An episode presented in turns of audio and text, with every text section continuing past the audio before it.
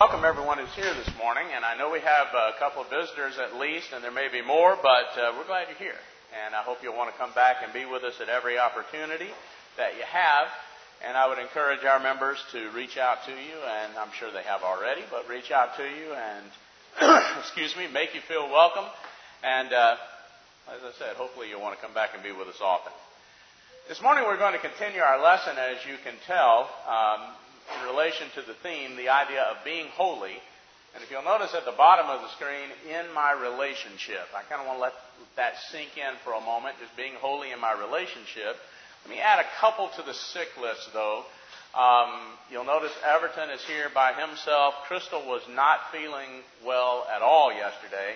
He said she is a lot better, but uh, that's she's at home, and uh, we'll look forward to having her back with us uh, in this coming week. But add Crystal to the list and also continue to remember Tyra and uh, little Ethan, her newborn. And um, he will have some procedures coming up in the next few weeks. Um, just keep them in your prayers, if you will. My uh, cohort counterpart, fellow worker, whatever, uh, Wes is down in Baltimore uh, in that area with Percy and Shirley, so let's wish him well this morning also. He's probably uh, beginning to preach about now as, as I am. Without any further delay, let's talk about the idea of being holy in my relationship. And let's acknowledge the fact that it takes time. We've spent some weeks looking at historical attempts to be holy, and in all of these things, in all of these different structured plans that people had, you can see that it's time consuming. It takes time to be holy. But God has said, You shall be holy, for I am holy. You've seen this picture a number of times, and I'm really not trying to beat you over the head with it. It's just that it is a graphic depiction of a separation that exists between God and man. And we often, as Christians, God's people, recognize the separation. I hope that as you've been meditating on the idea of being holy, that you've thought about yourself and in humility said, I need to be more holy, because we all do, regardless of where we are. And that you will even recognize this separation, perhaps, that exists between you and God, however great or small that might be. And you'll want to bridge that gap. You'll want to build, as it were, a better relationship with God. I think that's true of all relationships that are important to us. I may have a great relationship with my wife or my daughter or friends or whatever. But I'm always saying to myself, it can be better. And if I do certain things and I try to work on maybe this little area of life or whatever it might be, it will be better. And I hope that's the way we approach our relationship with God. We have emphasized in this first quarter the idea of being holy in my relationship. And you'll notice in parentheses, and we're really going to start talking about that, and we will through this month, accepting God's call. And notice, God has called us. Jesus made that clear as he was here upon the earth. God has called us. But we have to accept it. So accepting God's call to come to Him, or even to come up to Him if we're thinking about the picture of the mountain. I won't go to these verses this morning, but I will throughout this month especially. The idea in Isaiah chapter 2 of God residing, his house residing in the quote, top of the mountains, and all nations flowing to it. The idea of us answering the call and allowing God to teach us of his ways. And our, and I didn't put that verse on there, but verse 5, our walking in the light of the Lord. Or in James 4, to put it in much simpler language than Isaiah, but where James quotes God as, as saying, Come near to me, and I'll come near to you. And so we'll emphasize that and talk about that this month. But coming up to meet God, as you've seen often, I've put this up before us. It's a journey. It's a process. It takes a concerted effort on my part, diligence on my part. And we saw that in those different groups, how they were putting forth effort, and some of them still existing. They put forth a great amount of effort. In every facet of life, and the goal, at least in the beginning, we won't talk about what it might be now, but at least in the beginning, on the part of every one of those groups of people, even our own brethren, was to be more holy, to bridge this gap between man and God. uh, a practical plan for bridging the separation that exists. Let's go a little further with that this morning. I want to ask you a question, and this may seem like, like I'm really changing gears, but I'm not. Who is your best friend? And I just want you to stop and think about that for a second. Most of us have one, and uh, maybe we have several, you know. But who is your best friend? And then maybe more importantly, even, why is that person or those people best of friends to you? I want to suggest to you that if you go through your answers, they may include something like this, and one or more of these things might have popped immediately in your mind. We like the same things, you might say, or we have a lot of things in common. We would start out as little children, and that's the case. We seek out people that think like us, want to play the games we play, etc., etc., and we enjoy that. We like the same thing, someone would say. I, have had one friend that I, I've had since ninth grade, and he and I are still friends. We don't see a lot of each other. We used to spend every day together. And I remember the very first thing we had in common, both of us in 1973 found out the other one loved the Beatles. And that was, that was the beginning.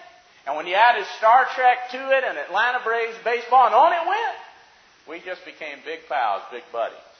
He was there that night when I was changing my life in southern Alabama, and he was one of those who was talking to me about, Michael, you got to change your life, or, you know, you're going to end up here, you're going to end up there. So he holds a special place in my heart. He's a best friend of mine. But maybe you said something like, we spend a lot of time together. Or we once did, in the case of the guy I was just talking about. And now we spend as much time as we can, even though life might have demands on us, but when we do, we really enjoy our time together. If you got someone out there, is there someone that you may not see for a while now that circumstances have changed? But boy, when you see them, it doesn't take 60 seconds to quote unquote pick right up where you left off. That's because of something that was forged, built over time. Maybe you say, this makes me feel good to be with that person. Know, I just feel better. I mean, I enjoy being around that individual, and, and that's why they're a best friend. Maybe you even acknowledge that the time spent with this person, the relationship you have, makes you a better person. And maybe that hits at what we're really talking about in a holy relationship because it's the idea of someone who builds you up someone who makes a better person of you, someone who challenges you when you need to be challenged. Like two guys that would sit in a hotel room and, you know, enter into a five or six hour con- conversation with someone and say, you know, if you don't change your life, we're your friends. You don't change your life, here's where you're headed, and be honest about it. Maybe it is that kind of person who is a best friend. It takes time to have a relationship with someone, real one. It takes effort, diligence. In other words, really giving the effort to build such a relationship and to maintain a lasting, holy relationship. Now, when I say it's lasting and it's holy, I mean by that that it's different. You know that you have acquaintances, perhaps business associations, etc., etc. You wouldn't really, well, you might use the term friend, but you know the difference between friend and best friend. And you know that that's not what you're talking about. And you understand that when we're looking at situations like this, we're talking about something that's different. And we're talking about a relationship that's special. And we're talking about a relationship that you keep. And that if you're going to keep it, if you're going to build it, and it's going to get stronger and better, and you're going to maintain that over the course of a lifetime, you're going to spend some time, maybe a lot of time, and you're going to spend effort and you're going to really be diligent about it because the relationship is important. In fact, sometimes we would say certain relationships are more important than life itself. And I think all of us feel that way. Who among us, the person we love the most, the best friend we ever had, etc., etc., would really stop from running into a burning building because we would say to ourselves, I don't want to live without that person. Now, I've got two people up here. I know that's the case. And I'm sure you do too. It's just that relationship is so much a part of life that if I have my choice and I can do anything to change it, I don't want to live life without that relationship. Now, what I'm saying in all of that is that God needs to be one of those relationships we have. And if God is to be our friend, a person might not, you know, might say, well, I didn't know if God was supposed to be our friend. We're going to talk about that because He is.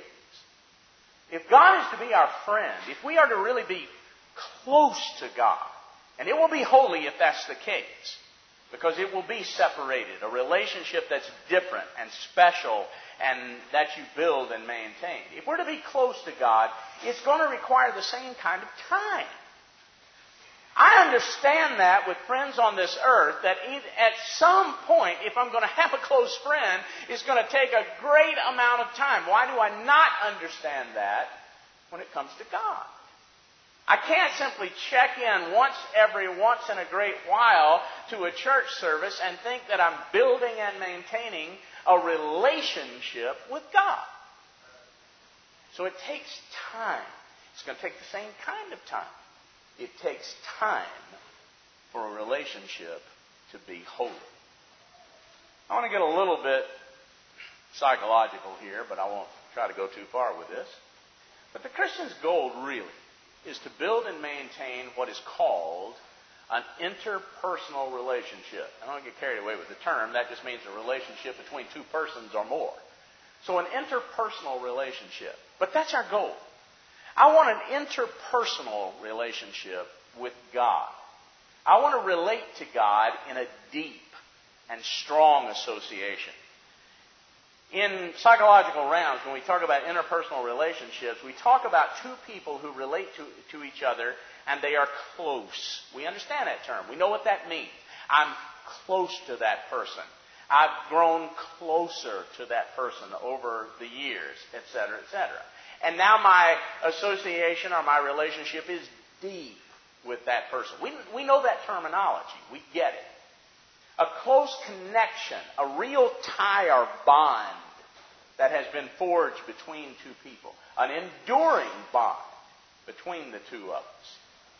And if we look at the relationship in the Bible, we begin to understand that when we're talking about God, it is based on covenant. Let's briefly mention covenant. A covenant is a mutual agreement. Now, the Bible speaks of Old Testament, New Testament, Old Covenant, New Covenant. It uses that terminology. I'm not sure we often think of the Bible as a covenant, not in our society, not in our terminology. We think of it as commandments. We think of it as what the Bible says to do and not do. But do we think of it as a covenant? Do we think of it as an agreement? Even if you want to go business with it, contractual. That when you're baptized, you contract with God, where there's going to be a give and take, both sides. Or you come into an agreement with God, where God says, if you will, then I will, so and so, such and such. God says, I will so and so, I will such and such, and you say, well, if you will do that, then I will do so and so. That's a covenant. And that's a covenant relationship. And just like in the business world, or just like in any other relationship or situation, ours begins with that. Just like it does out in the world, we may come together because, hey, business brought us together. School brought Robert and I together all those years ago. A class that we had together. But it goes way beyond that, and we understand that. God's relationship with us begins with a covenant. I want you to read with me, if you're open in your Bibles, to Jeremiah. I want to read this because it's a very special passage. Jeremiah 50 and verses 4 and 5. Now, I said last year, and because of a lecture that I gave on Jeremiah, I spent a lot of time looking at Jeremiah. And I came away with a lot of things that really, honestly, I had never gotten from the book before. I want you to listen to this language in Jeremiah 50, and I'm going to go down to, I'm in 51. Jeremiah 50 and verses 4 and 5. Notice what he says here as God is telling him to declare this. He says, In those days, and this would be God speaking through Jeremiah, in those days and in that time, saith the Lord, the children of Israel shall come, they and the children of Judah together, going and weeping. They shall go and seek the Lord their God. Now I want you to stop and think for a minute. What's he talking about in those days? And this reunification with Israel and Judah and all of that. Well, to a degree, he might be talking about the return from Babylonian captivity. And I think he is. But there's something much more here. I believe he's talking to a degree about us. And notice how he's saying they will be going and weeping for what they've done, for who they are, what they've become, and for the consequences of that. Because of that, they will seek the Lord their God. They'll, they'll go looking, is the idea. I don't know if you ever reached a point in your life, looked around you and said, you know what, I, I need a better friend. you know, I mean, honestly and truly. Maybe you reached a crisis in life and nobody was there. And you said, you know, I need something more than this. Maybe it is even that you felt so alone and without the help you really needed, you went looking for God. I think he's describing that. Look at verse 5. They shall ask the way to Zion with their faces thitherward, the King James says. In other words, with their faces toward it or to that place. And they'll say, Come and let us join ourselves to the Lord, notice this, in a perpetual covenant that will not be forgotten. Now that's different.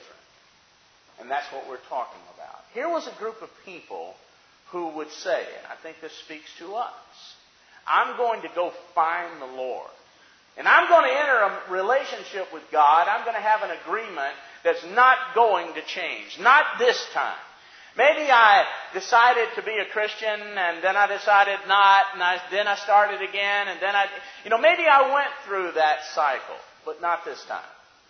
This time I really feel what I've done, going weeping. This time I'm going to find the Lord. I'm going to go look for Him until I find Him. This time I'm going to enter into a covenant with God that will not be forgotten. And so it's based on commitment. You'll notice what I put in parentheses, true BFFs. You know, true best friends forever. This time, I want God not just to be my God that I look at and I say, oh boy, you know, God wouldn't like me if he saw me doing this. And all those statements we make. No, this time, I want to be a friend to God. And I want God for my friend. And like in James chapter 2, and I won't turn to that passage, but in James chapter 2, when James brings up Abraham, he says of Abraham that he believed God. When God said, I'll give you a son. And the descendants you're going to have are going to be like the stars of the heaven, the sands of the sea. And Abraham believed him. This time when I find God, I'm going to believe what God says. I'm not going to argue with it. I'm not going to say I know better than God. I'm not going to try to substitute. This time, when I find God, we're going to have a real relationship. We're going to be best friends forever. Like Jesus said, and I'd like for you to turn with me to John 15. I'll touch on this passage several times this month. But I want to remind us that Jesus did not just call us to be his slaves.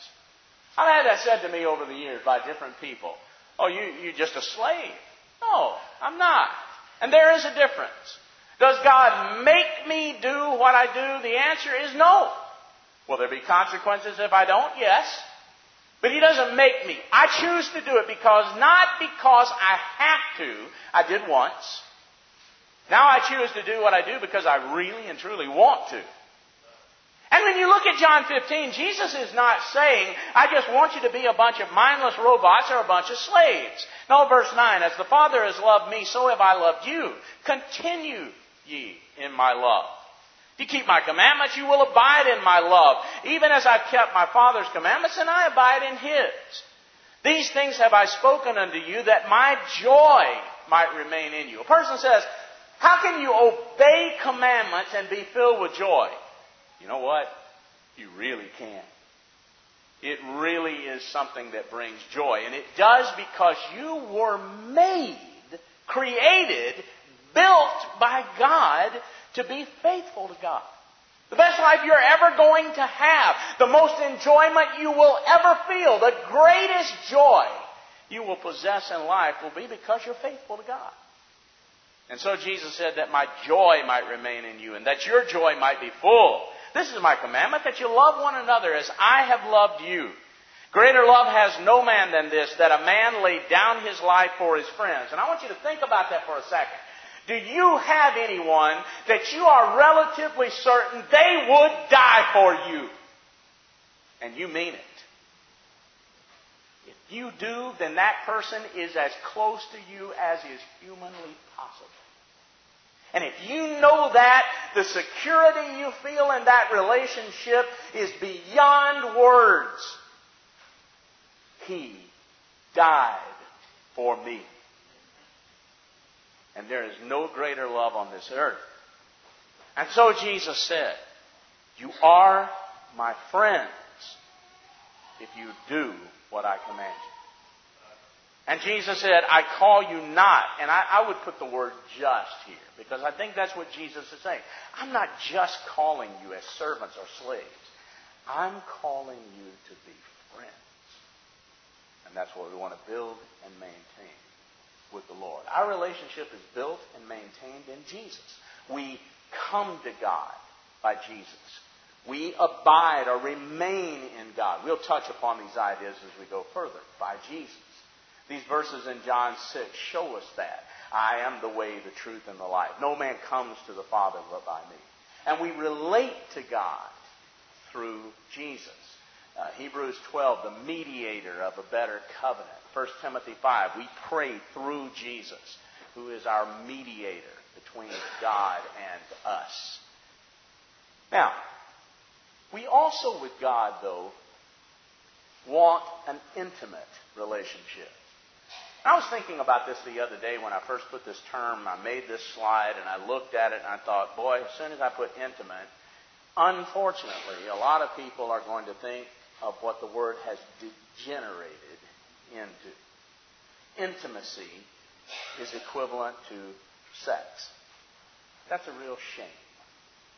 Because intimate means close. And it means very close. And the truth is, we do want to build and maintain an intimate relationship with God. One that has emotional, unless you think I'm losing my mind, physical intimacy. And I'm going to talk more about that, of the closeness physically we have with God, as well as emotionally and certainly spiritually. We might start, though, in Ephesians 2 and verse 4. God loved us with what the Bible calls a great love. His great love wherewith He loved us. In fact, John says it like this in 1 John 3 and verse 1 Behold, what manner of love, what kind of love the Father has bestowed on us. Think about that for a second. What these writers are saying is that there's love. And when you begin to look at God and you see the love in God and the love that God, so much so that God, by John, is just equated with love. God is love. But what a great love. We talk about it. Bob did this morning. Talk about the things that God has done, what Jesus has gone through, and it was to say to us, I love you this much. You know, a child grows up in a home, and we have babies here, and I doubt very seriously that those babies sit down and really spend an hour or two meditating on the great love their parents have for them. They just take for granted, man. You're hungry, mom's going to be there with the food. Dad's going to come walking through the door. Now, if you haven't had that, you don't take it for granted anymore.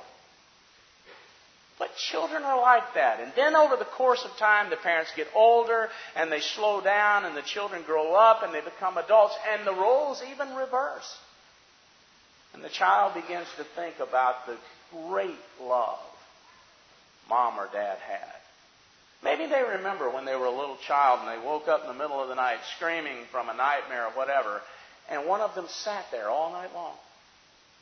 And they didn't think about it at the time that, that it cost that person rest And that the next day they work perhaps not having gotten to sleep, but they think about it now. Or that they walked the floor with them when they were sick. Or just the fact that they were there every day. And you could count on it and rely on it. And that security it gave you, that foundation for life it gave you. And the older you get, the more you think about it. And that love for God grows. And you begin to reciprocate. 1 John chapter 4 and verse 19. We love him because he first loved us. That's what Jesus is saying. Picture what I did. Read about what I did. I love you, Michael, that much. Peter, John 21, do you love me? Do you love me more than other people love me? Because you know, really, if I'm going to have a relationship with God that is special, that is holy, the truth is I'm going to love God more than other people love Him. what about you, Michael? Do you love me like that? Our love for God may begin with that foundational response. Mine did. Maybe yours did. Where I had love, but love was more an active goodwill, if you want to put it in technological terms, or technical terms rather. My love was simply my will that was submitting to God out of fear. You know, I knew the world could end. Russia could blow us up with a bomb or a host of other ways, as my friends were saying to me. Or if I kept going like I was going, where I was going to end up. And I got scared. And I said, I need to be a Christian. That's where it started. But I'm going to tell you something. That's not where it is now. Do I still fear hell? You bet I do. Do I still fear consequences of sin? I do. But the older I get, the, just the consequences of it are not enough of a motivation. Let's be honest. You're not going to live, and when you get past a certain age, you're not going to live all those years we think of at 17, 18 years old. No, it's much more than that. It grows. And it grows to be a deep affection for God. You know, the truth is, I don't know God like I will know Him someday, but I feel like I know Him a whole lot more than I did 30, 40 years ago. And what I know, I love. There's never been anyone that walked this earth like Jesus. Best friend you could ever have, greatest person you could ever come to know. Jesus. And there's a deep affection that begins to form over the years, even a family relationship, because we have been, as a congregate, adopted by God. And what that means.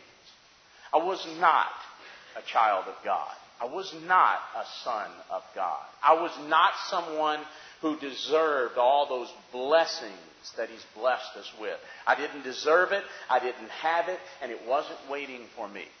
I was like someone who is on the outside of a privileged family in this world, only much more, but like someone looking in and seeing everything they have and knowing I will never have that. But God adopted me. And He didn't just adopt me as, you know, the stray dog I'm bringing in. No, he brought me into his family and he said, Michael, joint heir with Jesus. You share everything. You get everything that I have. I love you. I accept you.